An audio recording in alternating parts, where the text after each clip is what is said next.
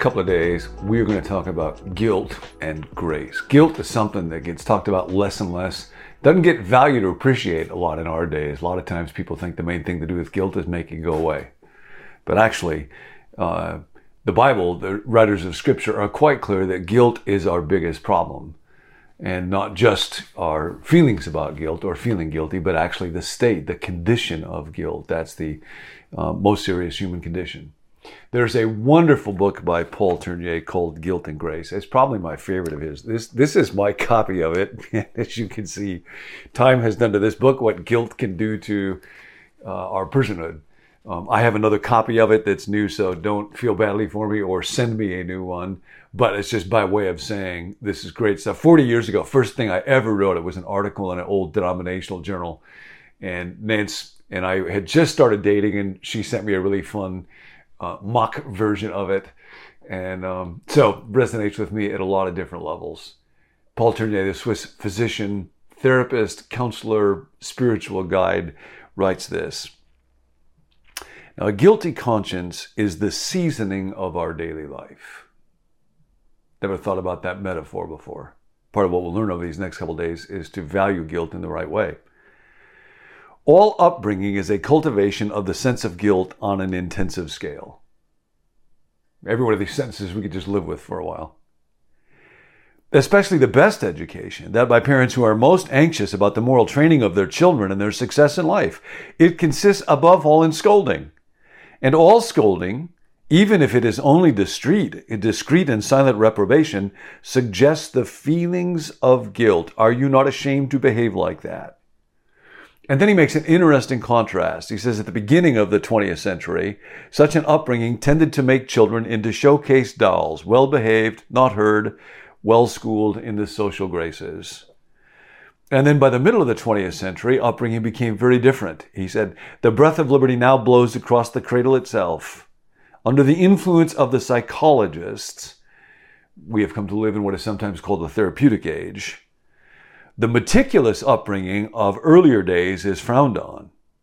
But the problem is very similar. Nowadays, the, the parents are proud if the child is noisy, if he shows personality. My child is a leader, my child is assertive. But woe betide the child if he doesn't show enough personality, if he doesn't do something in some special field of which his parents can be proud and especially in many parts of the US and in the West, that's a pressure that just crushes young people. Their friends are very ready to judge the child as badly brought up, even though the pattern of the well brought up child has changed. The child senses in his parents the inevitable fear of what will people say? Their social reputation is at stake in him, and the responsibility weighs heavily upon him. He feels guilt if he brings shame upon them, or even if he has no exceptional guilt, gifts of which they can boast. Guilt, although it is prompted by different dynamics, does not go away. And Tournier writes that all inferiority is experienced as guilt. How does this come about in us? How do we catch it? How do we communicate it? Uh, he writes this all people are continually making mutual accusations. All of us, continually. We cannot avoid doing this. It's the human condition. Because of the sole fact that they have life in common in the family and in society, and that inevitably they make comparisons with one another and contrast their various temperaments, their conceptions of life, their convictions. And then he writes about one time when he and his wife were having dinner in France and she ordered something to be adjusted and not to have it the way that it was on the menu. During the meal, uh, we spoke about guilt, my current subject of study. Do you know, my wife said, it made me feel guilty when I asked for that change of menu in front of you. You always eat whatever is put in front of you, and I have the impression that you think me capricious and difficult. But I did not say a word, Tournier said. No, she answered, but your silence was most eloquent. My immediate reaction was to defend myself. What, I said, I make myself the champion of everyone's right, even his duty to be himself, unreservedly and without pretense. And you, of all people, do not dare to show your desires without being afraid of my criticism? I thus threw back on her shoulders the responsibility for the sense of guilt which she had felt. Yet she was right. In my troubled silence during her conversation with the manager, that judgment was indeed present. Hardly conscious, it is true, but enough for her to be intuitively aware of it. I can make myself the zealous champion of every person's duty to be themselves, and be unaware of bringing silent criticism to bear on my wife when she behaves differently. I am thus causing the growth in her of false guilt, for true guilt is precisely the failure to be oneself. It is the fear of other people's judgment that prevents us from being ourselves as God created us to be. So we might think about guilt in this way little two by two chart with four quadrants. Uh, I will hold it up and show you, but you might see a graphically enhanced version of this. You can think about uh, two different axes. One is I can feel guilty or not feel guilty. And then the, the other is my actual condition where I actually am guilty or where I actually am not guilty. And so each one of these quadrants can have a different label. If I actually am guilty and I feel it, that's conviction. That's God at work in my life to let me know.